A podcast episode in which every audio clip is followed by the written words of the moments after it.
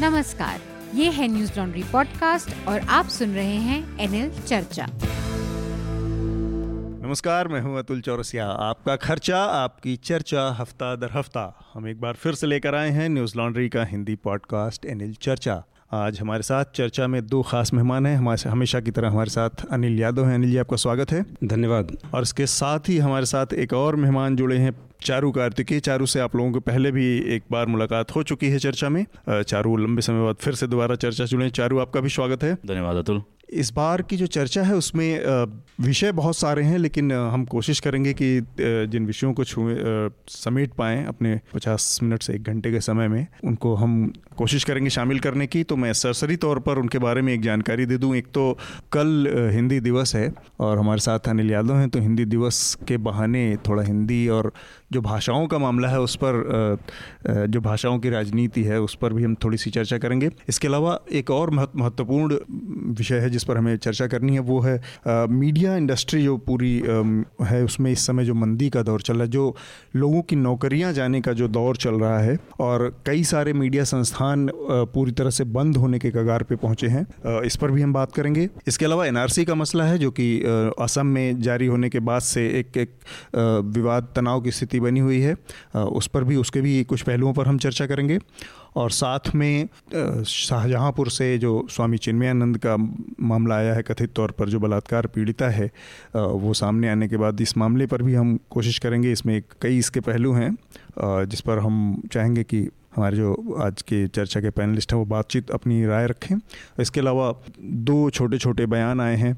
जो कि अर्थव्यवस्था की स्थिति पर तो आ, सवाल करते ही हैं। इसके अलावा वो सवाल खड़ा करते हैं कि जो लोग अर्थव्यवस्था को चलाने के जिम्मेदार हैं या जिन लोगों के हाथ में है वो कितने गंभीर और कितने जानकार हैं इस पूरी परिस्थिति को लेकर कितने चैतन्य हैं उन उन उस पर भी ये पूरी दोनों उनके बयान सवाल खड़ा करते हैं। इसके अलावा प्रधानमंत्री नरेंद्र मोदी ने एक बयान दिया जो ओम और गाय के ऊपर। इस बयान में भी ले, कई तरह की छोटी छोटी चीज़ें मतलब इस बयान के एक तो समय को लेकर बड़ा विवाद हुआ कि इस तरह के बयान जिसमें, जिसका एक धार्मिक अंडरटोन हो, उसको इस समय देने का औचित्य क्या था? कुछ राज्यों के चुनाव हैं, क्या ये एक मुद्दा था जिसको ध्यान में रखकर प्रधानमंत्री बोल रहे थे? इसके अलावा बड़े प्रतिष्ठित सुप्रीम कोर्ट के वकील राम जेठमलानी का देहांत हो गया इसी हफ़्ते। तो हम अपनी चर्चा की शुरुआत करते हैं जो कि हिंदी दिवस से है जुड़ा मामला है। एक हमारे पूर्व सांसद हैं, तथागत सतपथी उड़ीसा से हैं। उन्होंने अपने जो ट्विटर हैंडल है, उस पर एक एक फ़ोटो डाला जो कि, जो हिंदी पखवाड़ा चल रहा है इस समय, उससे, उसका बैनर जोड़कर, और उन्होंने उस पूरी भाषा की राजनीति पर एक कमेंट किया कि ये जो भाषा, पखवाड़ा, हिंदी पखवाड़ा क्या है? कायदे से इस तरह के काम या इतना बड़ा जो टैक्स पेयर की मनी है, पैसा है, इसका इस्तेमाल भाषाओं के, उन तमाम भाषाओं के ऊपर किया जाना चाहिए, विकास पे किया जाना चाहिए जो कि वास्तव में संकट में है। आ, लेकिन एक दूसरी तरफ़ एक एक सहानुभूति रखने वाला तबका है जो हिंदी जिसका लग जिसका मानना है कि हिंदी देश की राजभाषा है या अभी भी उसको वो स्थान नहीं मिला है जो जिसकी वो हकदार है। तो ये जो है अनिल जी क्योंकि आप हिंदी भाषा के लेखक भी हैं, आपकी बहुत सारी बेस्ट किताबें हैं हिंदी में तो ये जो भाषा की राजनीति होती है, इससे किसी तरह का भला वास्तव में हिंदी भाषा को और हिंदी साहित्य को होता है? देखिए, भाषा अपने आप में कोई खास चीज़ है, मैं ऐसा नहीं मानता। मेरा मानना है कि भाषा कैरी करती है। आप जो कुछ कहना चाहते हैं दुनिया से, उसका माध्यम है, कहने का माध्यम है। तो सवाल यह है कि आपकी भाषा का मूल्य, उसकी कीमत उतनी ही होती है जितनी कीमती बात आप दुनिया से कहते हैं। तो सवाल ये है कि दुनिया से हिंदी इन दिनों क्या कह रही है? अगर हम छोड़ दें कि वो फिक्शन के मामले में नॉन फिक्शन के मामले में विज्ञान के मामले में राजनीति के मामले में तकनीक के मामले में नया क्या कह रही है? नया क्या कह रही है? ठीक बात। तो हिंदी जो कुछ कह रही है वो बहुत पिटी पिटाई बात कह रही है और वो क्राइसिस हिंदी समाज का क्राइसिस है। चूँकि हमारे समाज में कुछ नया नहीं हो रहा है और हमारे समाज में जो सबसे पुराना पॉलिटिक्स का तरीका था धर्म के नाम पे राजनीति करने का लोगों को काटने का और बांटने का वो फिर लौट आया है। बहुत प्रभुता से लौट बहुत प्रभुता से बहुत भौकाल से लौट आया तो आपकी इज़्ज़त क्यों होगी?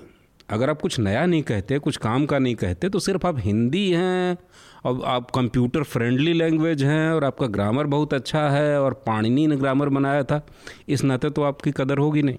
बल्कि एक छोटा सा आपने बहुत दिलचस्प बात है एक छोटा सा आंदोलन मैंने देखा ट्विटर वर्चुअल में ही आजकल सारे आंदोलन होते हैं। और वो बड़ा अजीब सा आंदोलन था कि किसी वैज्ञानिक सोच या जो साइंटिफिक टेम्परामेंट इस तरह की किसी चीज़ में हिंदी के हस्तक्षेप को लेकर वो नहीं चल रहा था। उस पर उस पूरे मोमेंट का फोकस ये था कि क्या वजह है कि आज की तारीख में जब अमीश जैसे लोग अंग्रेज़ी में उन्हीं आख्यानों को और जो मिथकी आख्यान है उनके बारे में लिख रहे हैं पढ़ रहे हैं पूरी दुनिया सराह रही है। हम्म। तब हिंदी में हम उन चीज़ों को क्यों छोड़े हुए हैं? तो मतलब जो पश्चिगामी रुख है कि हमें फिर से जो मतलब हमारा जो नया साहित्य नया लेखन है हिंदी में वो वो आंदोलन इस तरफ़ प्रेरित कर रहा है कि हमें लिखना क्या है वो साहित्य लिखना है तो वही रामायण वही महाभारत। मैं अब ये एक टोन आ सकता है इसमें लोगों को ये लग सकता है कि धार्मिक उसका धार्मिकता का विरोध है पर ये सब चीज़ें हो चुकी हैं। हाँ लेकिन प्रेमचंद ने जो बात कही थी कि आप हमेशा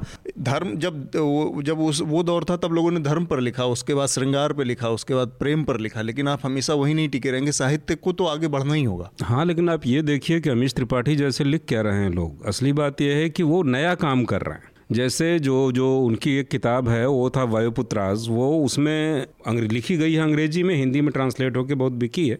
तो वो था वायुपुत्रा के जो शिव हैं, वो उस जमाने में शराब का विरोध कर रहे हैं। वो भारत में शराब की फैक्ट्रियाँ लगाए जाने का विरोध कर रहे हैं और पार्वती गणेश कार्तिकेय और पूरी सेना के साथ मिल करके सरस्वती के किनारे लगी हुई सोमरस की फैक्ट्रियों का विनाश कर रहे हैं।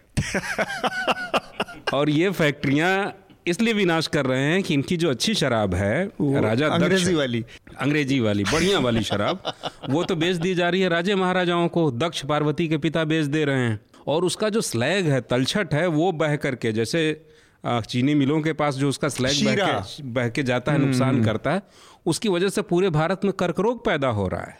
और उसकी वजह से उसकी मेटामॉर्फोसिस से विकलांग और अजीब गरीब बच्चे पैदा हो रहे हैं और काली ऐसे ही बच्चों में से एक है जिसकी जीप बाहर निकली हुई है जिसके इतने सारे हाथ हैं। तो देखिए ये एक प्रयोग है। और हमारे धर्म में जो कहानी कहने की शैली है और उसमें भी बहुत सारी प्रगतिशील चीज़ें हैं। उसका इस्तेमाल किया जा सकता है। अगर आप कहानी कहने के ढंग को देखें तो महाभारत में और रामायण की जो कहानियाँ हैं या पुराणों की जो कहानियाँ हैं उनमें फैंटेसी की उड़ान बहुत ज़्यादा है। आप आप ये देखेंगे कि जो वर्तमान हिंदी साहित्य है वो फैंटेसी और कल्पना के मामले में बहुत दरिद्र है। हम्म। तो हम जो प्रोग्रेसिव चीज़ें हैं हमारे वांग्मय की हमारे अध्यात्म की हमारे पुराने समय की उसका हम इस्तेमाल नहीं करते हम्म। सिर्फ़ हम उसके बारे में क्या कहेंगे एक उस तरह से बहुत बोसीदा तरीके से बात करते हैं हम्म। तो ये हिंदी कर सकती है लेकिन नहीं हो रहा है और हम्म। दूसरी बात मैं ये कहना चाहता हूँ कि वो जो आप कह रहे हैं कि उड़ीसा के सांसद हाँ। कह रहे हैं कि इसका इस्तेमाल उन लोगों के उन भाषाओं के लिए किया जाना चाहिए जो अविकसित हैं या जो वास्तव में संकट में है हाँ लेकिन आप फिर वही सवाल आता है भाषा बनाम आदमी का जिन भाषाओं की तरफ़ वो इशारा कर रहे हैं और जो मर रही हैं भाषाएँ वो लोग किस हालत में हैं? लोग बोलेंगे कि नहीं उसको? ये वही है लोग हैं। ये उन्हीं लोगों की भाषाएँ हैं जिनकी जल जंगल ज़मीन खनिज छीन करके आप उद्योगपतियों को दे रहे हैं। तो ये पाखंड कैसे चलेगा कि आप उनकी ज़मीन छीनेंगे और भाषा बचाने के नाम पे दो चार दस करोड़ का अनुदान दे देंगे और उनकी अरबों की ज़मीन छीन के आप उद्योगपतियों को दे देंगे? तो ये भी एक खतरनाक बात है जिसको समझना है। चाहिए चारू आपको भी इस बहस में जो ये हिंदी भाषा जो तथागत सतपथी के बयान से बात शुरू हुई ये मतलब एक तो ये है कि किसी भी एक एक संतुलित सोच में और कि समूह में बैठकर ये बात कही जाए तो ये लग सकता है कि हिंदी को एक हिस्से एक हद से ज़्यादा प्रेफरेंस क्यों मिलनी चाहिए अगर इस देश की बाईस भाषाएँ संविधान के द्वारा मान्यता प्राप्त हैं तो भी राजभाषा के नाते हिंदी को एक आगे का एक एक, एक बड़ा अहदा मिला हुआ है। तो भी ये बहस आज की तारीख में मतलब किसी तरह से वाजिब लगती है क्योंकि हिंदी एक एक एक जो ब्रिज वाली लैंग्वेज की स्थिति है वो इंडिया में वो स्थिति तो हिंदी की है ही है वो हिंदी फ़िल्मों के ज़रिए बनी हो चाहे जैसे भी मतलब कम से कम टूटी फूटी ही सही हिंदी की एक इतनी स्थिति तो है ही है भारत में। तो इसको प्रमोट करने के लिए इस तरह के जो सरकारी कार्यक्रम हैं उसमें किसी तरह की बुराई दिखती है? अतुल मुझे बुराई तो नहीं दिखती लेकिन आ, मुझे तथागत सतपति का सवाल तर्कसंगत भी लगता है। मुझे ये लगता है कि भाषा आप जानते हैं हमारे हमारे समाज की एक फॉल्ट लाइन्स में से है। हम्म। एक वो शय है जिस पर तकरार होती है। जैसे धर्म एक फॉल्ट लाइन है। उसी तरह से भाषा भी एक फॉल्ट लाइन है हम्म। अलग अलग दो भाषाएँ बोलने वाले लोगों में एक तरह के एक तरह का प्रतिद्वंद हम देखते हैं हम्म। एक तरह की लड़ाई भी देखते हैं जो कई मामलों में मैनिफेस्ट होती है तो अगर स्टेट अपने ऊपर ये रिस्पॉन्सिबिलिटी अज्यूम कर लेता है कि मैं भाषाओं को बचाऊँगा तो स्टेट को चाहिए कि लगभग सभी भाषाओं की तरफ़ तवज्जो दी जाए हम्म। अगर पैसों के पैसों को खर्च करने की बात है टैक्स पेयर की पैसे को खर्च करने की बात है तो वो सभी भाषाएँ जो लुप्त होती जा रही हैं जिनका एक गौरवशाली इतिहास है जिनको बोलने वाले हा, हाल फ़िलहाल तक भी अगर एक बड़ी तादाद में लोग हुआ करते थे या हम्म। अभी भी हैं तो उनको बचाए जाने की कोशिश की जानी चाहिए हिंदी हाँ। इस, इस इस मामले में बल्कि मैं देखता हूँ कि हिंदी उतने संकट में नहीं है हम्म। जितने शायद और भाषाएँ हैं क्योंकि जो कि आप कह रहे हैं ये हिंदी पट्टी की वजह से हिंदी भाषा की फ़िल्मों की वजह से अंतर्राष्ट्रीय जो छवि है वो भारत की वो हिंदी से ही जुड़ी हुई है। लेकिन वहाँ और भाषाओं से उतनी भारत की पहचान नहीं होती। लेकिन हिंदुस्तान के अंदर तो हम जानते हैं कि भाषाएँ हैं और लोगों के उससे इमोशन काम किए जाने हाँ। की ज़रूरत है लोगों लोग उनसे लोगों की एक छोटी सी चीज़ बस मुझे लगती है कि भाषाओं को बचाने बचाने बचाने का जो मामला है उसमें कई बार क्या है कि अगर उसको बोले जैसे एक संस्कृत बहुत महत्वपूर्ण चीज़ है इसमें संस्कृत भाषा है। अब वो बहुत बड़े पैमाने पर वो बची हुई है सिर्फ़ सरकारी स्तर पे ही बची हुई है या फिर अकेडमिया में बची हुई है जहाँ पर लाइब्रेरी से लेके और संस्कृत विभाग के संस्थानों में। निजी जीवन में आदमी के रोज़मर्रा के इस्तेमाल में आदमी के रोज़गार में जो चीज़ें रोजी रोटी से जुड़ी उसका कोई लेना वो कोई भूमिका ही नहीं है। हम्म, बल्कि तो, सरकार में भी नहीं वो कुछ तो पूजा पाठ में बची है। हाँ कर्मकांडों में बची हुई है थोड़ा बहुत। है। तो ऐसे भी चीज़ों को बचाने का क्या औचित्य है? मतलब जो मतलब तथागत सतपथी के ही उन बयानों से कि कुछ चीज़ें तो बचाई गई हैं, लेकिन उनका कोई मतलब नहीं बनता है जो बची रहने से भी। मतलब वो केवल ठीक है कि अपनी, हमारी विरासत के तौर पे चीज़ें हैं और उनको ज़िंदा रखने की एक वो है। देखिए, बात यह है कि जब ये मंत्री मंत्री बचाने की बात करते हैं तो ऐसा लगता है कि ये कोई बड़ी बात कर रहे हैं। लेकिन ये बहुत बानिहायत गंभीर लोग हैं। असली बात यह है कि आज ये कहते हैं कि बचाया जाना चाहिए इन भाषाओं को। तीन साल बाद कोई दूसरी सरकार आएगी वो कुछ और बचाने लगेगी। फिर कोई और सरकार आएगी वो कुछ और बचाने लगेगी। ठीक बात। तो आप किसी भी चीज़ को लेकर के हमारी डेमोक्रेसी में कोई एक निरंतरता कोई स्थायित्व तो नहीं देखेंगे कि ये कुछ ऐसी चीज़ें हैं जिनको बचाया जाना चाहिए। कभी कोई सरकार आती है तो कहती है नहीं लिबरलाइजेशन ठीक है। कोई कहती है स्वदेशी ठीक है। तो मुझे लगता है कि ये सब कुछ पता नहीं कैसे राम भरोसे बचा हुआ है जो कुछ भी बचा हुआ भाषा से ये बात जो अनिल जी आपने कही भाषा से जुड़ जुड़ी नहीं है लेकिन बड़ी दिलचस्प चीज़ है कि हज़ारों करोड़ों रुपए का अमरावती प्रोजेक्ट लॉन्च हुआ नायडू के द्वारा किया गया और नई राजधानी बनाने का मामला। और अब उस पूरे शहर को सरकार बदल गई और जगन मोहन की सरकार उस पूरे शहर को करोड़ जहाँ अरबों रुपए आपने इन्वेस्ट कर दिया और अबेंडन कर दिया। क्योंकि वो लेगेसी दूसरे किसी की है। हाँ, बस और ये चार साल का मामला है है। चार पाँच सालों में। तो ये यही वो उसी से जुड़ा मामला कि कल कोई और आएगा वो कुछ और बचाने लगेगा भाषाएँ। लेकिन तो, लेकिन अतुल भाषा का भाषा का निगलेक्ट भाषा चूँकि एक एक एक सोशल फिनोमिनन है एक सामाजिक एक वस्तु है। भाषा का निगलेक्ट सिर्फ़ एक इंफ्रास्ट्रक्चर से निगलेक्ट से तो ज़्यादा से, से ज़्यादा से ज़्यादा गंभीर चीज़ है। तो मुझे लगता है जो हमारी शिक्षा नीति में जो बार बार भाषा पे लगातार बहस चलती रहती है टू लैंग्वेज फार्मूला हो या थ्री लैंग्वेज फार्मूला हो उसमें कोई विदेश की भाषा हो या ना हो हम्म। उसमें हिंदी के अलावा हमारी जो वर्नैकुलर्स हैं उसमें से कोई भाषा हो या ना हो इस पर भी आज तक सहमति अक्रॉस द पॉलिटिकल स्पेक्ट्रम बन नहीं पाई है उस पर जो है मेरे ख्याल से बहस और जानी चाहिए मतलब गंभीर तरीके से हाँ ये हाँ। हम्म। पखवाड़े वगैरह ये सब ठीक है लिप सर्विस से कुछ बहुत ज़्यादा ये कर नहीं पाते हैं हम्म। लेकिन अगर वाकई में अगर भाषाओं को बचाने की बात है भाषाओं को प्रोत्साहन करने की बात है तो वो पॉलिसी में आना चाहिए। ठीक बा हम मैं, मैं हाँ, एक छोटी सी चीज़ की तरफ़ इशारा करूँगा कि सरकारें चाहे जो कोशिश कर रही हों लेकिन आप देखिए कि किस तरह की भाषा इवॉल्व हो रही है।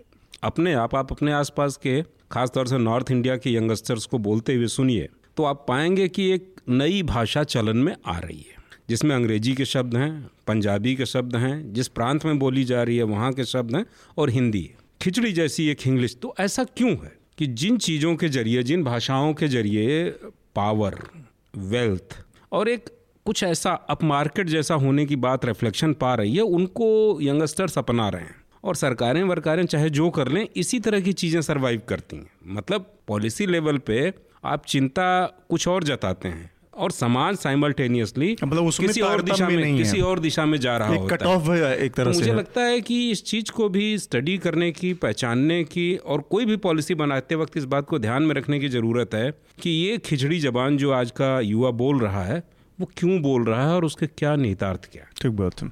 हम अपने मुझे लगता है कि ये मतलब दिलचस्प एक चर्चा है, भाषा को लेकर है और इसमें अभी आगे भी चीज़ें होती रहेंगी। हम लोग भी करेंगे इस पर बातचीत आगे भी। हम अपने अगले विषय की तरफ़ बढ़ते हैं, जो कि हमारे अपने मीडिया इंडस्ट्री से ही जुड़ा मामला है। पिछले कुछ दिनों के दौरान कई सारे मीडिया संस्थान ऐसे हैं, जिन्हें पूरी तरह से बंद होना पड़ा, जिनमें बी आई है और तिरंगा टीवी का भी हमने देखा, डीएनए अखबार का मामला सामने आया न्यूज़ सेंट्रल वेबसाइट बंद हो गई, तमाम इस तरह के। इसके अलावा बड़ी संख्या में पत्रकारों ने इस्तीफे दिए हैं। कुछ लोगों ने बहुत खुले शब्दों में स्वीकार किया कि उनके ऊपर दर्द किसी तरह का दबाव था। नितिन सेठी, अजीत अंजुम, स्मिता मिश्रा। तो ये जो बड़ी संख्या में लोगों के इस्तीफे हो रहे हैं या लोगों की नौकरियाँ जा रही हैं और दूसरी तरफ़ मीडिया संस्थान बंद हो रहे हैं, एक तो ये स्थिति थी कि एक दिख रही है कि ओवरऑल एक स्लो डाउन है, मंदी का एक पूरा असर है पूरे, हर तरह के उद्योगों के ऊपर।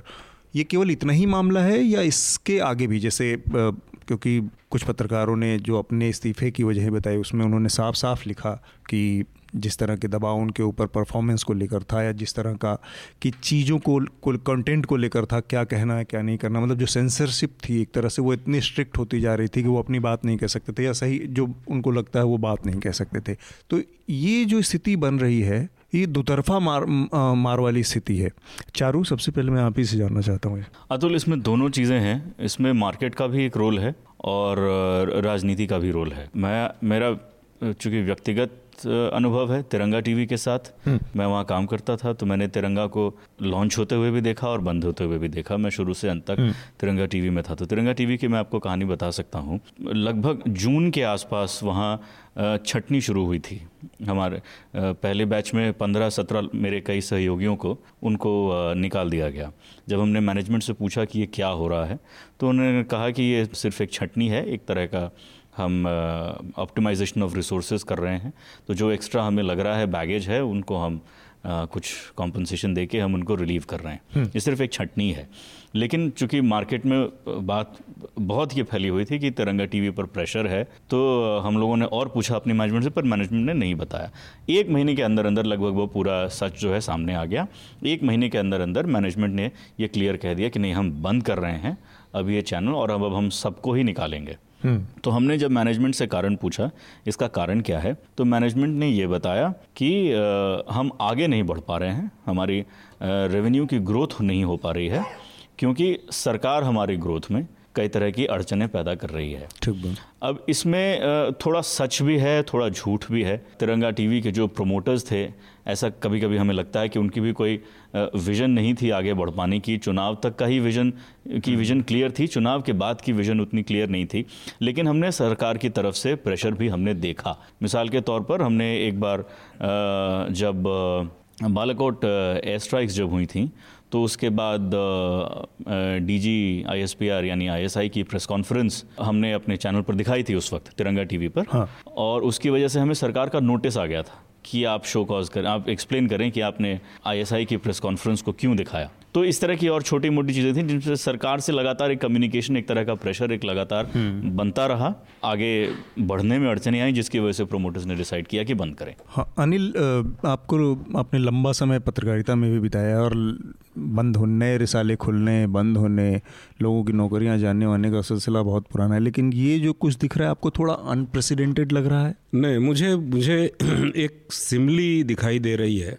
कार इंडस्ट्री और मीडिया इंडस्ट्री के बीच में कि जैसे ऑटोमोबाइल इंडस्ट्री में कारें बिकना बंद हो गई हैं और बहुत मंदी है और मीडिया में भी वही दिखाई दे रहा है। इन लोगों को खबरें पसंद आनी बंद हो गई। नहीं नहीं नहीं नहीं नहीं। देखिए क्या हुआ है कि कारों के मामले में भी एक सेचुरेशन पॉइंट कभी आना था। लोग कितनी कारें खरीदेंगे? इजी लोन पे ज़बरदस्ती आप लोगों को मत्थे आप कारें मर दे रहे थे। बैंक और जो कार उद्योग है, लोगों पे ज़बरदस्ती कारें थोप रहे थे कि आप कार ले जाइए। वो चाबी लेके आपको दौड़ा रहे थे विज्ञापनों में। उसी तरह से कितने चैनल खुलेंगे, कितने पोर्टल खुलेंगे, कितने न्यूज़पेपर खुलेंगे? तो एक उसकी लिमिट होगी ना, क्योंकि मुझे लगता है कि एक वो भी दौर आ गया है कि लोग इंटरनेट से कनेक्ट होने के बाद उनको क्या चाहिए और क्या नहीं चाहिए, इसके बारे में अवेयर होने लगे हैं। खोज करके वो कंटेंट पढ़ने लगे हैं। पहले जैसा वन वे ट्रैफ़िक नहीं है कि न्यूज़पेपर और चैनल जो लोगों तक पहुंचाएँगे वो सब कंज्यूम कर हाँ। लिया जाएगा अंतिम सत्य मान लिया जाएगा। तो एक तो ये भी है कि भरमार हो गई है चैनलों की। और ये भरमार इसलिए हुई है कि ऐसा नहीं है कि ये जो चैनलों के मालिक हैं इनको लोगों को जागरूक करना था शिक्षित करना था लोगों को चेतना संपन्न बनाना था और एक फोर्थ खम चौथे खंबे के रूप में बड़ी सेवा करनी थी। ये धंधा करने आए हुए लोग थे, चाहे कपिल सिब्बल हो, चाहे रियल इस्टेट वाला हो, चाहे दाल मिल वाला हो, सबको ये धंधा करना था। तो ये एक तो ये आ रहा है सेचुरेशन पॉइंट। और दूसरी बात, जहाँ तक सरकारी हस्तक्षेप की है तो सरकारी हस्तक्षेप पहले भी हुआ करता था। मतलब ठीक है, आज के ज़माने में सरकार सीधे सीधे उन्हीं चैनलों को उन्हीं मीडिया ऑर्गेनाइजेशंस को पैटनाइज कर रही है, रेवेन्यू दे रही है, जो उसका गुणगान कर रहे हैं। तो ऐसा तो इंदिरा गांधी के भी ज़माने में भी था। और ये भी हमारी बड़ी पुरानी परंपरा रही है कि सरकार के ऐसे गलत, दबाव डालने वाले कदमों का इनिशिएटिव्स का मीडिया विरोध करता रहा है। हमारे यहाँ बड़ी लंबी परंपरा रही है कि जो अनडेमोक्रेटिक है, जो एंटी प्रेस है उसके खिलाफ लड़ने की परंपरा रही है। आप ये देखेंगे कि अब एक नई परंपरा पैदा हो रही है सरेंडर करने की परंपरा। एग्जैक्टली exactly, मैं इसी पॉइंट तो ये लड़ने के बजाय हम्म। अगर आप जेनविन हैं मीडिया हाउस हैं तो थोड़ा कम मुनाफा कमाइए और वो जो पुरानी वैल्यूज़ हैं उनके आधार पर लड़िए सरकार से। दो चीज़ें थी इसमें। एक तो ये कहा गया कि आ, मतलब सुनने में आता था कि एक एक रेवेन्यू का बहुत दबाव है नया कहीं से अगर कमाई नहीं होगी, आय का ज़रिया इतना सीमित है तो फिर लोगों को हटाना ही पड़ेगा। लेकिन ये बात थोड़ा उससे आगे, जैसे कुछ लोगों से बात, जो पुराने लोग हैं, जिन्होंने इमरजेंसी भी देखी है, उससे पहले का भी बुरा समय जो देखा है, जो कि मेरे ख्याल से मीडिया का सबसे बुरा दौर के तौर पर याद किया जाता है इमरजेंसी। और व्यक्तिगत रूप से उनका, मैं किसी का नाम लेना ठीक नहीं होगा, लेकिन व्यक्तिगत रूप से उनका अपना आकलन था कि उस दौर को और इस दौर को देखने के बाद जिस तरह से लोगों की नौकरी है और जिस तरह के लोगों के रिएक्शन है उसके बाद उनका एक तो ये कि लोगों की गिरफ्तारियाँ नहीं हो रही हैं और दूसरे कोई वारंट या किसी कोई लिखित वो नहीं है, वरना स्थितियाँ इससे उससे ज़्यादा बुरी हो, है मीडिया इंडस्ट्री के लिए ओवरऑल तो ये अनुभव जो पुराने लोगों का है, वो, उस, वो बताता है केवल मामला सेचुरेशन पे पहुँच जाने का या रेवेन्यू नहीं है तो इसलिए लोगों को निकाला जा रहा है या कॉस्ट कटिंग की जा रही है, इससे भी अलग एक पहलू है जो कि राजनीति से जुड़ता है। बिल्कुल अतुल्य तो वही तुम इसीलिए मैंने पहले कहा कि इसमें दोनों बातें हैं। मार्केट फोर्सेस भी अपना काम कर रही हैं। ये मार्केट फोर्सेस भी इसके लिए जिम्मेदार हैं। जिस तरह से मीडिया मार्केट ट्रांसफॉर्म हो रहा है उसके लिए वो भी इसके लिए जिम्मेदार है। राजनीति भी अपनी तरह जिम्मेदार है।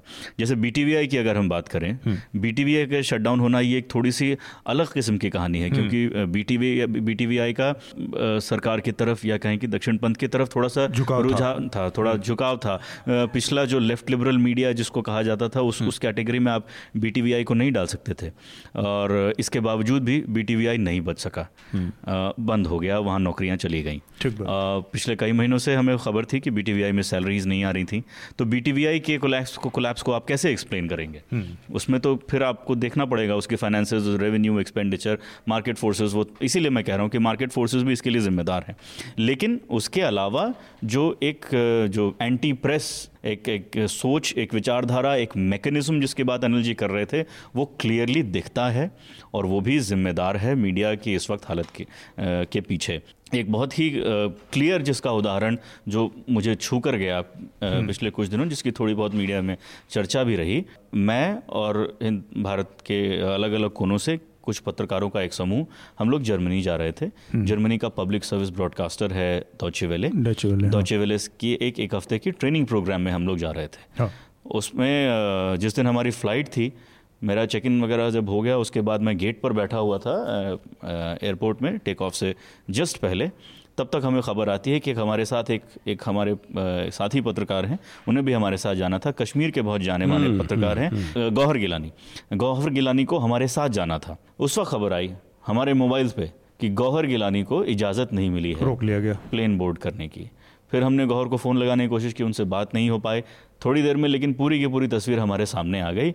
गौहर को आ, उनका चेक इन हो गया था। इमिग्रेशन पॉइंट पर उनको रोक दिया गया उनका पासपोर्ट देख के।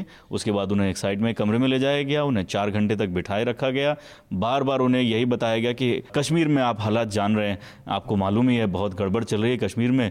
बस इतना ही एक ही एक ही लफ्ज़ बार बार एक्सपीरियंस तो बात क्लियर है कि चूँकि वो सरकार ने जो कश्मीर में किया है जो कदम उठाए हैं उसके खिलाफ गौहर गिलानी लगातार लिखते रहे सोशल मीडिया पर भी लगातार लिखते रहे और बोलते रहे। इसी वजह से सरकार ने उन्हें एक ट्रेनिंग प्रोग्राम करने से रोक दिया ये सोच कर कि शायद ये विदेश जाएँगे या प्रोपागेंडा करेंगे देश के सर, भारत सरकार के खिलाफ या शायद और भी कुछ मंशा रही हो भारत सरकार की लेकिन सरकार ने उनको बाकायदा एक ट्रेनिंग जो कि सब कुछ लाइंड अप था उनको पत्रकारों से डरने लगे अगर सरकार। तो ये किसी सरकार के बारे में क्या बताता है अनिल जी?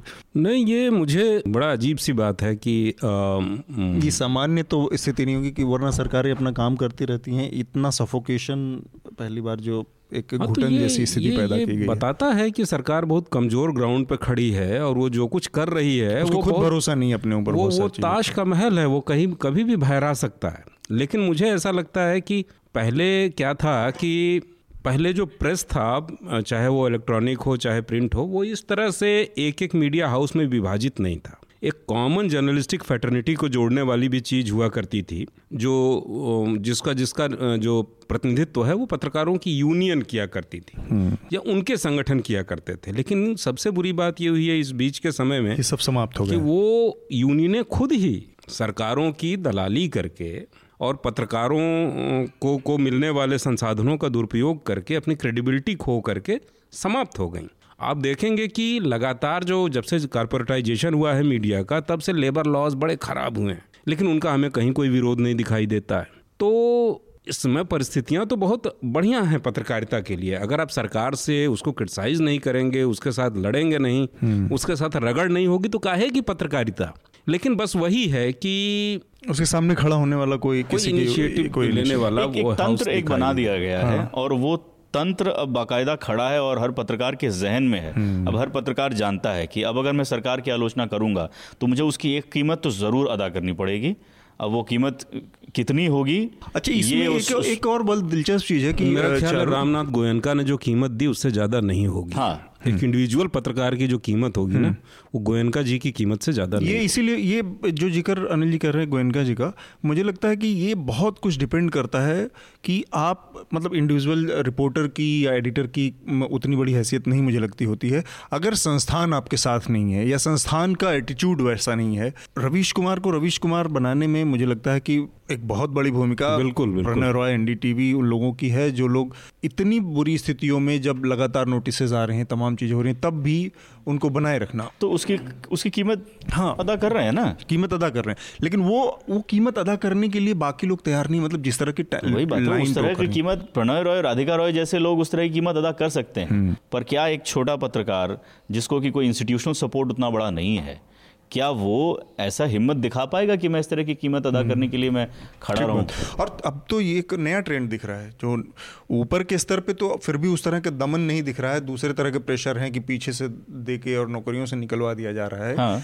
नीचे के स्तर पे बहुत भयानक दमन है जो तो- यूपी का मामला हो रहा है जिसमें आप देखिए मिर्जापुर में पत्रकार को किस तरह से गिरफ़्तार किया गया आजमगढ़ में किस तरह से गिरफ़्तार किया गया बिजनौर में किस तरह से गिरफ़्तार किया गया अभी नोएडा में जिन तीन पत्रकारों को गिरफ़्तार किया गया नीचे जिस तरह का दमन चल रहा है छोटे छोटे पत्रकारों को उनके लिए वास्तव में पुलिस की एक एफआईआर किसी की बर्बाद करने के लिए बहुत है। और वो दो मिनट में ऐसा करके अंदर कर दिया जा रहा है और पूरे के पूरे सिस्टम में नीचे पूरे पूरे के पूरे ब्यूरो को कॉम्प्रोमाइज करने के लिए एक एफ़ बहुत है। क्योंकि कोई भी मालिक जब नोएडा में या दिल्ली के जो अपने पाँच सितारा ऑफ़िस में बैठा है उसको नोटिस नहीं चाहिए। बड़ी बात यही है कि सं, संस्थागत सपोर्ट है नहीं। पत्रकारों को जो अनिल जी कह रहे थे वो बात बिल्कुल सही है। जो यूनियंस हैं जो गिल्ड्स हैं जो पत्रकारों को के डिफेंस के लिए बनी थी फ्रेटर्निटी वाला तैयार करते का वो जो कॉन्सेप्ट बना था वो फेल हो चुका है। तो आपकी अपनी संस्था का सपोर्ट है नहीं। जो यूनियन या यूनियन के किस्म की जो एंटिटीज़ हैं उसका सपोर्ट है नहीं। तो आखिरकार कितने पत्रकार ऐसे में हिम्मत कर पाएँगे स्टेट से लोहा लेने का। नहीं तो ये जो संस्थागत सपोर्ट नहीं है संस्थाएँ जो स्केप कर रही हैं तो अंततः एक दिन इनका हाल भी इंडिविजुअल जैसा ही होता बिल्कुल, है बिल्कुल बिल्कुल। ये संस्थाएँ भी नहीं बच पाती हैं इनको भी उसी तरह से ब्लैकमेल किया जाता है उसी तरह से आर्म ट्विस्टिंग होती है उसी तरह से थ्रेटन किया जाता है और खामोश कर दिया जाता है जैसे एक अदना से पत्रकार को किया को। जाता है। ठीक बात। चलिए तो ये ये ये खतरनाक ट्रेंड है। ये जो अरबों का मुनाफा कमाने वाले मीडिया बैरन लोग हैं अगर नहीं सोचते अपने संस्थाओं के बारे में कि उनको कैसे रजिस्ट करने और क्रिटिसाइज करने की स्थिति में लाया जाए और अपने स्टाफ को डिफेंड किया जाए। तो एक दिन उनकी गति भी यही होनी है। चलिए, हम अपने अगले विषय की तरफ़ बढ़ते हैं, जो कि मुझे लगता है अर्थव्यवस्था में जो चल रही मंदी और उस पर जो आ रहे बहुत जीनियस टाइप बयान हैं, उन पर बात की जाए। लगातार ऑटोमोबाइल सेक्टर की, का ज़िक्र सबके सामने है। और सबसे पहले निर्मला सीतारमन का बयान आया और उन्होंने जो कहा कि अ, लड़के आजकल के मिलेनियल्स मिलेनियल्स बेसिकली वो जनरेशन है वो पीढ़ी है जो जो साल 2000 के बाद जिसने वयस्कता हासिल किया जो वयस्क हुए हैं। तो मेरे ख्याल से 2000 उन्नीस सौ बयासी तिरासी के बाद पैदा हुई जनरेशन को मिलेनियल्स कहते हैं। उनका कहना है कि यही मिलेनियल्स इस पूरे दिक्कत के लिए जिम्मेदार हैं जो उन्नीस सौ बयासी तिरासी के बाद पैदा हुए हैं। उनके मुताबिक उन लोगों ने सारी गदर मचाई है और वो कार वार नहीं खरीद के साल- सब ओला और ऊबर से चल रहे हैं। और उसके चक्कर में पूरी तो एक छोटी सी चीज़ मेरे दिमाग में उसी समय आई किसी से कहते नहीं बना। मैंने कहा कि ये जो अशोक लीलैंड ने अपनी पूरी की पूरी यूनिट बंद कर दी ये कौन सा मिलेनियल अशोक लीलैंड के और टाटा के ट्रक चला रहा था? तो ऊपर से पीयूष गोयल जो हमारे रेल मंत्री हैं उनका बयान आ गया ऊपर से कि आइंस्टाइन ने जो ग्रेविटी की खोज की थी तो उन्होंने उसके लिए मैथ की ज़रूरत थोड़ी ना थी। उसकी खूबसूरती है कि वो कॉमर्स मिनिस्टर हैं हाँ। और वो कह रहे हैं कि अर्थव्यवस्था के विश्लेषण के लिए आप गणित मत गणित मत लगाइए। तो ये जो लोग बैठे हैं ये इस समय की सच्चाई को रिफ्लेक्ट करते हैं। ये बयान ही खाली उनके बार बार चलाए जाएँ और समझ दिखा दिया जाए कि ये वर्तमान का भारत है, जिसके बारे में ये सोचा गया था कभी कि एक साइंटिफिक टेम्परामेंट से भरा पूरा एक वो होगा। हालाँकि विश्वगुरु होने का दावा सबसे ज़्यादा इस सरकार में किया जाता है। नहीं, मुझे लगता है कि ये राजनीति की नई शैली है, नई स्टाइल है, ये बिल्कुल नई चीज़। है और ये सारी दुनिया में हो रहा है और ऐसे लोगों के जो उस्ताद हैं, वो डोनाल्ड ट्रंप हैं। मोदी जी नहीं।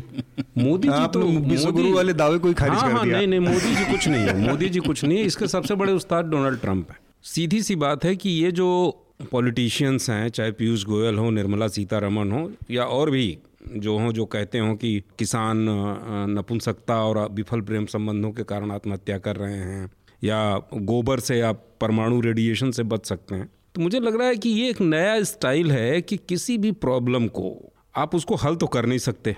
तो डिफ्लेक्ट करने के लिए लोगों के अटेंशन को डिफ्लेक्ट करने के लिए उसको एक बफून की तरह एक जोकर की तरह आप कोई ऐसी बात Act कर करते हैं। कि जो तेज रिएक्शन पैदा करती है।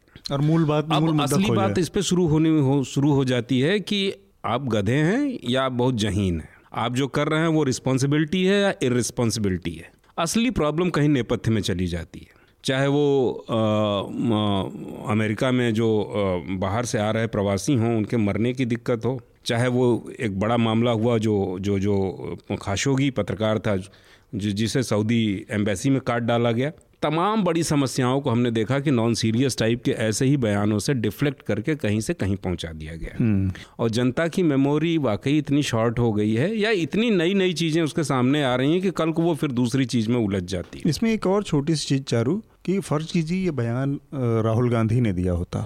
तो जो ब्रिगेड है पूरी जो जो डोमिनेट कर रही है इस समय के पूरे नाटक को। पप्पू उसकी क्या गति होती? मतलब दो केंद्रीय मंत्री इतने मूर्खतापूर्ण बयान देने के बाद भी किसी तरह का आउटरीच उस तरह का कुछ कहीं उस देखने को नहीं मिलता। मतलब इंडिविजुअल सोशल मीडिया सेंट्रिक लोग।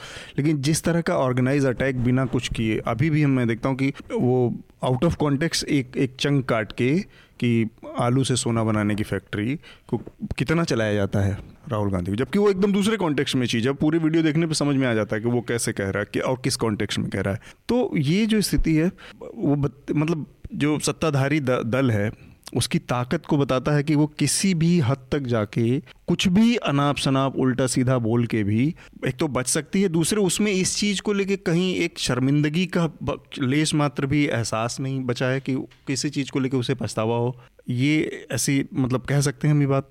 अतुल इसमें दो चीज़ें हैं। एक तो ये नेचुरल है सरकार का इस तरह का रिएक्शन होना नेचुरल है। बहुत वक्त लगता है जहाँ तक मुझे ध्यान है यूपीए सरकार ने अंत अंत तक नहीं एडमिट किया था कि हम मंदी के दौर से गुजर रहे हैं। और जॉबलेस ग्रोथ हुई है हमारे कार्यकाल में।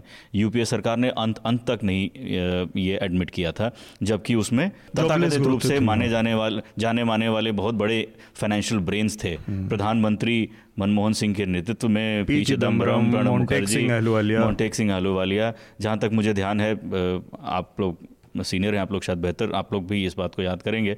अंत अंत तक यूपीए सरकार ने एडमिट नहीं किया था कि हम एक आर्थिक मंदी से गुजर रहे हैं और जॉबलेस ग्रोथ हमने दी है दस साल में हिंदुस्तान को। तो पहली बात तो ये है कि सरकार का नेचुरल रिएक्शन यही होता है। जब आप सरकार के ऊपर चिल्लाएँगे, मंदी मंदी, सरकार कहेगी कोई मंदी नहीं है और उसके लिए तरह तरह के एक्सप्लेनेशन देने की कोशिश करेगी। हाँ इन एक्सप्लेनेशन का एक्सप्लेनेशन अनिल जी ने बहुत बखूबी दिया है, बहुत खूबसूरती से दिया है कि जब आपके पास कोई सही जवाब नहीं हो, कोई कन्विंस कन्विंसिंग आर्ग्यूमेंट नहीं हो तो उसको बफूनरी की तरफ़ आप मोड़ दीजिए। और उससे वो आर, वो पूरा का पूरा जो इल्ज़ाम है वही डिज़ोल्व हो जाता है और डिस्कोर्स ही ख़त्म हो जाता है। लालू यादव इसके ओरिजिनल मास्टर हैं जो उन्होंने बिहार में किया था। पूरा अपना कैरेक्टर ही पूरी अपनी इमेजरी ही बफूनरी के इर्द गिर्द उन्होंने बनाई और उसके पीछे कितने मैसिव गवर्नेंस फेलियर्स थे वो आज हिंदुस्तान पूरा जानता ही है सिर्फ़ बिहार तो खैर बहुत अच्छी तरह से जानता है। तो इस, इसका कुल मिलाकर मतलब यही है कि सरकार के पास जवाब नहीं है। इसे एक तरह से आप एडमिशन ऑफ़ गिल्ट मान लीजिए। एक तरह से इसे माना जा सकता है कि इस तरह के बयान हैं इन बयानों को देकर सरकार एक तरह से एडमिट कर रही है कि इस वक्त हमारी अर्थव्यवस्था एक बहुत ही बुरे दौर से गुजर रही है और हमें नहीं मालूम कि कैसे अभी इस वक्त इसको सुधारना है। मतलब इस तरह की स्थितियों में एक तो ये है कि किसी भी समस्या को हल करने की दिशा में जो पहला कदम है वो पहला कदम ये होता है कि आप मतलब एडमिट कर लें कि हाँ समस्या है। अभी हमारे साथ जो हो रहा है कि ओला उबर से चल रहे हैं इसलिए तो हम ओला उबर वालों को से उतार लेंगे तो सही हो जाएगी। मतलब इसका लॉजिकल दूसरा पहलू क्या है कि ठीक है ओला उबर वालों को हटा दिया जाए तो शायद समस्या ख़त्म हो जाए। आइंस्टीन का ग्रेविटी नहीं है तो न्यूटन को लगा दिया जाए तो शायद समस्या ख़त्म हो जाए। मतलब गड़बड़ियाँ छोटी छोटी आप एडमिट जब तक नहीं करेंगे तो अभी पहला कदम ही बढ़ाने की दिशा में हम नहीं बढ़े हैं कि हम उस समस्या को एडमिट नहीं कर रहे हैं। नहीं नहीं एक चीज़ और देखे जाने की ज़रूरत है कि ये कौन लोग हैं? जो ये बातें कह रहे हैं और इनको हम इतनी तवज्जो क्यों दे रहे हैं? आप ज़रा उस बयान को याद कीजिए निर्मला सीतारमण का वित्त मंत्री हैं वो आज की तारीख में। जब आरबीआई से वो सारी रकम ली गई कितने सारे गवर्नरों के विरोध के बावजूद कितना कितना पैसा था वो? एक लाख छिहत्तर हज़ार करोड़। करोड़। निर्मला सीतारमण ने कहा कि मुझे नहीं मालूम इस पैसे का क्या, क्या होने वाला है। हम्म। फिर आप इस मंदी की जो शुरुआत जहाँ से होती है जहाँ से इसके भीषण लक्षण प्रकट होते हैं वो जो घटना हुई नोटबंदी की उसमें भी किसी को नहीं पता था वित्त मंत्री तक को नहीं पता था कि आज की रात आठ नवंबर की रात नोटबंदी होने जा रही है। तो मुझे ऐसा लग रहा है कि जब सारी ताकत सारे फैसले एक या दो हाथों में केंद्रित हैं मंत्रियों को भी नहीं पता है कि क्या है क्या नहीं है। तो ज़ाहिर सी बात है वो इस तरह के बयान देते हुए अपना टाइम काट रहे हैं। और समस्या ये है कि जिन एक दो लोगों के पास है उनके पास भी इसका इलाज कोई हल नहीं है कोई हल नहीं वो प्रतिभा दिखती नहीं है। वो, वो इवेंट और उसमें व्यस्त है। वो प्रतिभा है होती तो कहीं कहीं ना कहीं नज़र आती। वो आ, मतलब कि अगर अर्थव्यवस्था है उनसे अच्छा मुझे तो लगता है कि ये सारे बयान ही वहीं से जनरेट हाँ, भाई वो बयान एक आदमी कहता है कि वही है। पकौड़े के अब दुकान को अब मानोगी कि नहीं रोज़गार? या जो ऑटो चला रहा है तो ऑटो तीन शिफ्ट में चलती हैं या दो शिफ्ट में तो दो आदमी को रात में और दो आदमी को दिन में रोज़गार मिलता है तो उसको मानो तो ये सब शुरू ही ऊपर से हो रही मतलब जो गंगा गंगा ही ऊपर से गंगोत्री से ही सारा का सारा निकल रहा है पकौड़ानोमिक्स तो खैर, हम अपने अगले विषय की तरफ़ बढ़ते हैं, क्योंकि मुझे लगता है कि अर्थव्यवस्था का जो मामला है इसमें दिन ब दिन नए नई चीज़ें जुड़ेंगी, क्योंकि अभी जो स्लो डाउन है, इसमें सुधार के कोई लक्षण नहीं, क्योंकि ये अल्टीमेटली पूरी दुनिया से जुड़ा हुआ मसला है, हर जगह करीब करीब यही स्थिति है। बल्कि दुनिया इस तरह से इसको देख रही थी कि भारत जैसी जो अर्थव्यवस्थाएँ हैं, ये अगर सुचारू रूप से चलती रही है इनकी जीडीपी और इनका प्रोडक्शन ठीक रहा, इन इन तो बाकी दुनिया को भी सपोर्ट मिलेगा और इकोनॉमी सबकी थोड़ा एक मार्केट मिलेगा ही वो। लेकिन अब ये जो सबसे बड़ी उम्मीद थी वही उल्टी दिशा में चल पड़ी है तो ये हाल फ़िलहाल में इसके तो बदलने की जहाँ तक अतुल मैं आर्थिक हम्म। विशेषज्ञों को पढ़ रहा हूँ और जहाँ तक मैं उनकी बात समझ पा रहा हूँ कई विश्लेषक ये कह रहे हैं कि जो पिछला दौर था मंदी का 2007-8 का उसमें जो पूरी वैश्विक अर्थव्यवस्था की जो हालत थी उतनी हालत हिंदुस्तान की नहीं ख़राब हुई क्योंकि हाँ। हमारे फंडामेंटल्स उस वक्त स्ट्रॉन्ग थे इस, उस दौर में और इस दौर में, इस दशक में फ़र्क ये हुआ है कि हमने जो है, भारत सरकार ने भारत की अर्थव्यवस्था के इकोनॉमिक फंडामेंटल्स को बहुत कमज़ोर कर दिया है डिमोनेटाइजेशन हम्म। से और डिमोनेटाइजेशन के बाद बैक टू बैक जीएसटी दो बड़े बड़े इस तरह के नियम आए एक तो एक तो कन्फ्यूजिंग ही था डिमोनेटाइजेशन उसका असली में क्या ऑब्जेक्टिव था किसी को नहीं समझ में आया तो वो तो मान लीजिए टोटल डिजास्टर ही था अर्थव्यवस्था के लिए उसके तुरंत उसके बाद जीएसटी जिस तरह से आई हालाँकि जीएसटी एक सुधार है हम्म। लेकिन एक बुरे समय पर आई और जिस तरह से उसको लागू किया हम्म। गया दो बैक टू बैक असॉल्ट थे भारत की अर्थव्यवस्था पर और इस वजह से फंडामेंटल्स हमारे वीक हो गए हैं तो इसलिए आज हम उस तरह से नहीं कोप अप कर पा रहे हैं जिस तरह से 2007-8 में हमने किया कर पाए थे। ठीक बात है। इसके अलावा भी बैंकिंग सिस्टम को लेकर जो सवाल खड़े हुए लोगों को वो भी बताते हैं। फंडामेंटल्स जो बात कर रहे हैं आपके वो लगातार वीक होते जा रहे हैं। आपको रिज़र्व से रिज़र्व बैंक के फंड उस फंड को इस्तेमाल हम्म। करना पड़ रहा है। तो ये सब बताता है कहीं ना कहीं बहुत सीरियस फंडामेंटल्स उसमें क्राइसिस में है। जी। हम अपने अगले विषय की तरफ़ बढ़ते हैं जो कि हमारा आज का आखिरी विषय होगा। इसके अलावा फिर अनिल जी का जो हिंदी का जो सेगमेंट होता है उस पर भी हमें थोड़ा समय देना है। तो चिन्मयानंद स्वामी चिन्मयानंद का जो मामला है उस पर मुझे लगता है कि बातचीत करनी चाहिए। स्वामी चिन्मयानंद शाहजहाँपुर के एमपी रह चुके हैं और मुझे लगता है कि लगता नहीं है वो अटल बिहारी वाजपेयी की सरकार में केंद्रीय मंत्री भी थे। हाँ गृह राज्य मंत्री थे, जौनपुर से भी थे। एमपी हाँ। जौनपुर से। और उनके खिलाफ जाँच के लिए अब एसआईटी बनाने का निर्देश दिया है सुप्रीम कोर्ट ने। उनके ऊपर एक उनके शिष्या थे जिसने आरोप लगाया है बलात्कार करने का और उसने अब आरोप लगाया कि एक साल तक लगातार वो ऐसा करते रहे। अब वो लड़की जो के, का जो दोस्त था जिसके साथ वो अंडरग्राउंड हो गई थी उसने भी आज बयान दिया है कि हाँ स्वामी चिन्मयानंद लगातार उसका शारीरिक शोषण कर रहे थे, इसलिए उसको मजबूरन वहाँ से भागना पड़ा था। और कल इंडियन एक्सप्रेस की एक खबर आई है कि जिसके मुताबिक पुलिस इनके घर पहुँची और वहाँ पर रिकॉर्डिंग समेत जितने भी सबूत थे, वो सब लेके चली गई है। एसआईटी बनाई गई थी जाँच के लिए और सबूत को पुलिस ने बिना किसी नोटिस बिना किसी उसके उठा लिया। तो ये उम्मीद है कि उत्तर प्रदेश पुलिस इतनी सक्षम है कि बहुत ईमानदारी से काम कर पाएगी। एक और चीज़ को ध्यान में रखने की ज़रूरत है कि एक नेटवर्क नेताओं के अलावा बाबाओं का भी है, जिसमें योगी आदित्यनाथ एक बाबा हैं और दूसरे बाबा स्वामी चिन्मयानंद हैं। इसमें बहुत तरह तरह की बातें आ रही हैं। ये भी आ रहा है कि ये जो लड़की है, इसने ब्लैकमेल करने के पर्पज से स्वामी चिन्मयानंद से धन उगाही के लिए ये सब ड्रामा खड़ा किया। असली बात यह है कि राजनीति में ये जो सो कॉल्ड संतों और बाबाओं का आना है यही एक बड़ा वो है कि मतलब ये जो संत और बाबा लोग हैं ये अपने ऊपर आज से हज़ार साल पुरानी असंभव किस्म की के, के दायित्व ओढ़ लेते हैं। जिनमें से एक बड़ा दायित्व है ब्रह्मचारी रहने का दायित्व सुचिता बरतने का दायित्व लोक कल्याण का दायित्व लोगों को मोक्ष दिलाने का दायित्व। और जो इनका जीवन है वो पूरी तरह से प्रपंच का जीवन है। आप देखेंगे कि जिन ये जितने बड़े बड़े दायित्व तो इन साधु महात्माओं ने ले रखे हैं वो रोज कचहरी में संपत्ति का मुकदमा लड़ रहे हैं। उत्तराधिकार के लिए अपने प्रतिद्वंदी महंत की हत्या करा रहे हैं।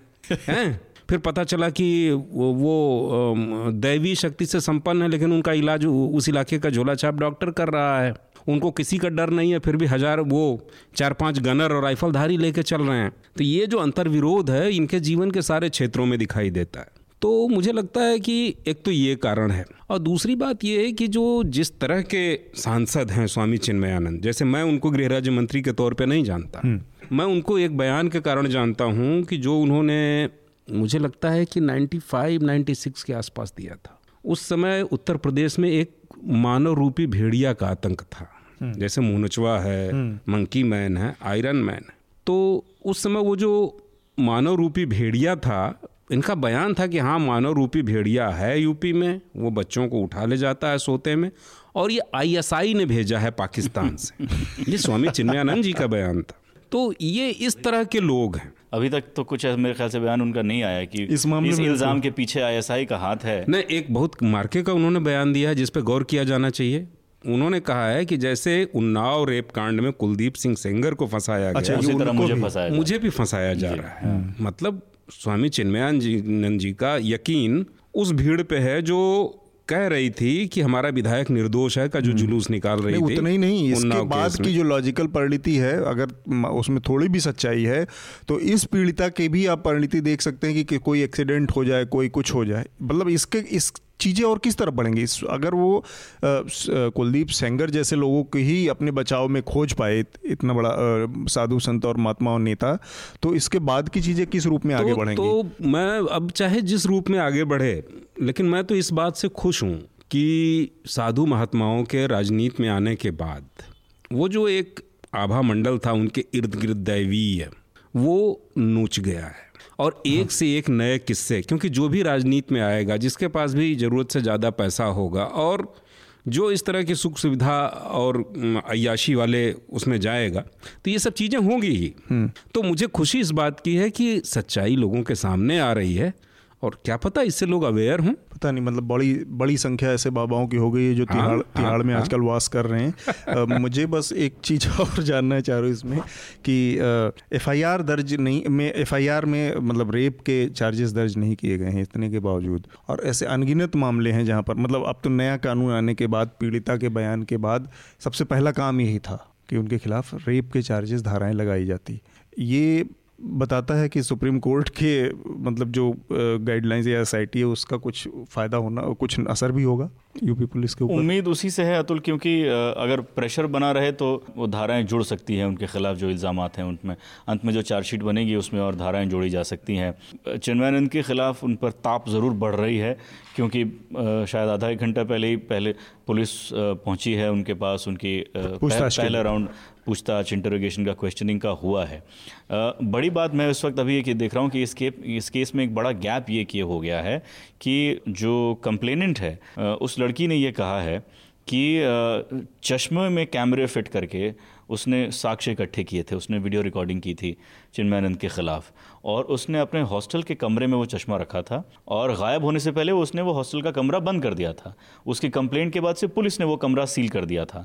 अब जब वो कमरा खुला है तो वो कह रही है कि वो चश्मा ही गायब है। हम्म। इसका मतलब जो प्राइमरी एविडेंस है जो बहुत ही एक इंपॉर्टेंट सबूत है जो कि इस केस को उसके नतीजे तक पहुँचा सकता है वो इस वक्त गायब है।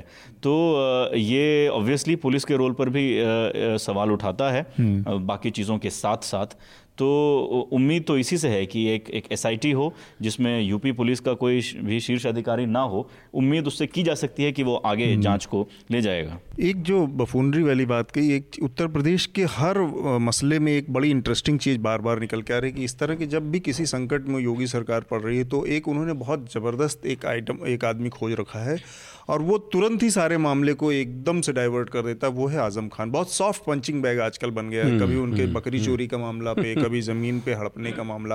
हर ऐसे मामले पे उखाड़ा जाए। जब सेंगर का मामला चल रहा था ट्रक का तब उनके ज़मीन हड़पने के मामले को बहुत ज़ोर शोर से तमाम हिंदी मीडिया उत्तर प्रदेश का हिंदी मीडिया पूरी दुनिया पूरे हिंदुस्तान के मतलब उस पर डोमिनेट करता है। जागरण अमर उजाला ये वो सब में वो कि आज़म खान के राम रामपुर में कितनी ज़मीनें कब्जा की गई है वो। अब फिर से आज अचानक से राम आज़म खान की बकरियों की चोरी और उनके जो इस तरह के हैं ये सब चलाई गई तो एक बड़ा अजीब सा एक नया इन लोगों ने लेकिन लेकिन एक बात आज़म खान असल में उनका मुसलमान होना होना उनके उनके बहुत खिलाफ जा रहा है आजकल। हाँ हाँ बिल्कुल। आज़म खां बीजेपी के निशाने पे पिछले पंद्रह साल से हैं। एक दो दिन की बात नहीं है। और बीजेपी भी आज़म खां के निशाने पे उससे भी पहले से है। तो वो एक मनोरंजक और एक, जैसे जैसे ना एक पुराना महायुद्ध चला आ रहा हो, कभी शीत युद्ध हो, कभी खुला युद्ध हो, उसका मज़ा देने वाली चीज़ है। लेकिन प्रश्न ये है कि जिन लोगों की ज़िंदगियों पे असर पड़ता है इन सब चीज़ों से सरकार के फैसलों से हम्म। और इस तरह की बफूनरी से उसको चैनलाइज करने वाला जो अपोजिशन हुआ करता था वो नहीं है। वो कहाँ है? वो पोजीशन तो खैर बहुत वीक है अगर अपोजिशन कॉन्स्टेंट तरीके से जो जेनविन मुद्दे हैं उनको उठा रहा होता उसका उनसे कंसर्न होता तो मुझे नहीं लगता कि इतनी आसानी से इस मामले को भैंस बकरी और कुत्ते में गायब किया जा सकता था। हम्म, लेकिन असली दिक्कत वही है कि पूरी तरह से सरकार और मीडिया मिल करके अब प्ले ग्राउंड को उन्होंने कब्जा कर लिया वो खाली है। जो सामने जो फोर्स हो सकती थी जो टीम हो सकती थी वो है ही नहीं। चलिए हमारा जो आखिरी राउंड है अनिल यादव का जो कि अपनी कविता या कहानियों का है उसमें क्या है इस बार अनिल जी आपके पास? देखिए अभी हिंदी भाषा के एक बहुत बड़े कवि सबसे बड़े कवि मुक्तिबोध की पुण्यतिथि बीती है ग्यारह तारीख को। हम्म। और मुक्तिबोध की जो कविताएँ हैं, उनमें हम पाते हैं कि कुछ प्रश्न के इर्द गिर्द उनकी, वो पूरे, पूरा काव्य संसार है उनका, कि ये देश ऐसा क्यों है? हमारी राजनीति की स्थिति ऐसी क्यों है? हमारा आदमी इतना लालची, अवसरवादी और धूर्त क्यों है? ये ज़िंदगी उसकी बदलती क्यों नहीं है? मतलब जो प्रश्न पिछले साठ, सत्तर साल से हमारे लोकतंत्र के सामने हैं और अभी हम लोगों के सामने हैं। वही उनके कविता का केंद्रीय एलिमेंट रहा है और इसके कारण उनको बहुत सफ़र भी करना पड़ा मुक्तिबोध को अपनी ज़िंदगी में। ठीक है और मुझे लगता है कि जीते जी उनकी कोई किताब छप के आ नहीं नहीं आई हाँ। तो वो एक वो एक एक लंबी कविता है उनकी अंधेरे में जो अपने पूरे वक्त को बयान करती है। उसमें दिलचस्प कविता है। राजनीति का अपराधीकरण भी है और मतलब एक तरह से राजनीति का जनता के विरुद्ध हो जाना है। तो उसमें एक छोटा सा हिस्सा मैं उसका आज पढ़ूँगा। उसमें एक उस आदमी की बात है जो इन सब चीज़ों को देखता है, सुनता है, समझता है, क्रिटिसाइज करता है, लेकिन करता कुछ नहीं है। और वो लगातार एक अपराध बोध से और अकर्मणता के बोध से भरता जाता है और ख़त्म हो जाता है। तो अंधेरे में का ये हिस्सा, जो हम लोगों की समकालीन ज़िंदगी है, उस पर उसको एक तरह से बहुत अच्छे से दिखाता है। कविता है, ओ मेरे आदर्शवादी मन ओ मेरे सिद्धांतवादी मन, अब तक क्या किया? जीवन क्या जिया? उदरम भरी बन, अनात्म बन गए, भूतों की शादी में कनात से तन गए, किसी बेबिचारी के बन गए बिस्तर। दुखों के दागों को तमगों सा पहना, अपने ही ख्यालों में दिन रात रहना, असंग बुद्धि व अकेले में सहना, ज़िंदगी निष्क्रिय बन गई तलघर, अब तक क्या किया? जीवन क्या जिया? बताओ तो किस किस के लिए तुम दौड़ गए? करुणा के दृश्यों से हाय, मुँह मोड़ गए, बन गए पत्थर, बहुत बहुत ज़्यादा लिया, दिया बहुत बहुत कम, मर गया देश, अरे जीवित रह गए तुम। लो, हित पिता को घर से निकाल दिया, जन्मन करुणा सी माँ को हकाल दिया, स्वार्थों के टेरियर कुत्तों को पाल लिया, भावना के कर्तव्य त्याग दिए हृदय के मंतव्य मार डाले, बुद्धि का भाल ही फोड़ दिया, तर्कों के हाथ उखाड़ दिए। जम गए, जाम हुए, फंस गए, अपनी ही कीचड़ में धंस गए। विवेक बघाड़ डाला स्वार्थों के तेल में, आदर्श खा गए। अब तक क्या किया? जीवन क्या जिया? ज़्यादा लिया और दिया बहुत बहुत कम। मर गया देश। अरे जीवित रह गए तुम। क्या बात है। अद्भुत। ये बहुत उनकी लोकप्रिय बहुत ही लोकप्रिय और बहुत मतलब पढ़ी जाने वाली कविताओं में से है। और ये बड़ी दिलचस्प बात है कि उनके जीवित रहते उनकी कोई किताब नहीं छपी मुक्तिबोध की। सब बाद में आई। हाँ हाँ। चलिए हम अपने आखिरी आखिरी जो हमारा राउंड है रिकमेंडेशन का उसको पूरा करते हैं। तो चारू हमारे श्रोताओं के लिए इस हफ़्ते क्या रिकमेंडेशन है आपको? अतुल मैंने हाल ही में एक किताब पढ़ी हिस्ट्री ऑफ़ द जीन तो जो जीन होता है ह्यूमन डीएनए में उस जीन की कहानी है।